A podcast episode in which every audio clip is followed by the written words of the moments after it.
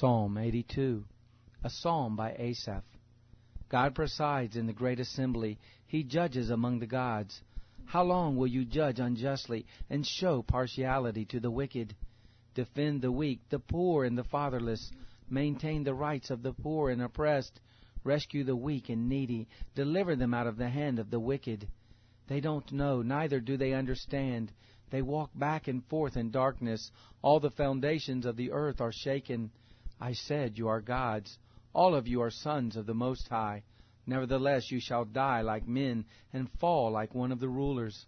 Arise, God, judge the earth, for you inherit all of the nations.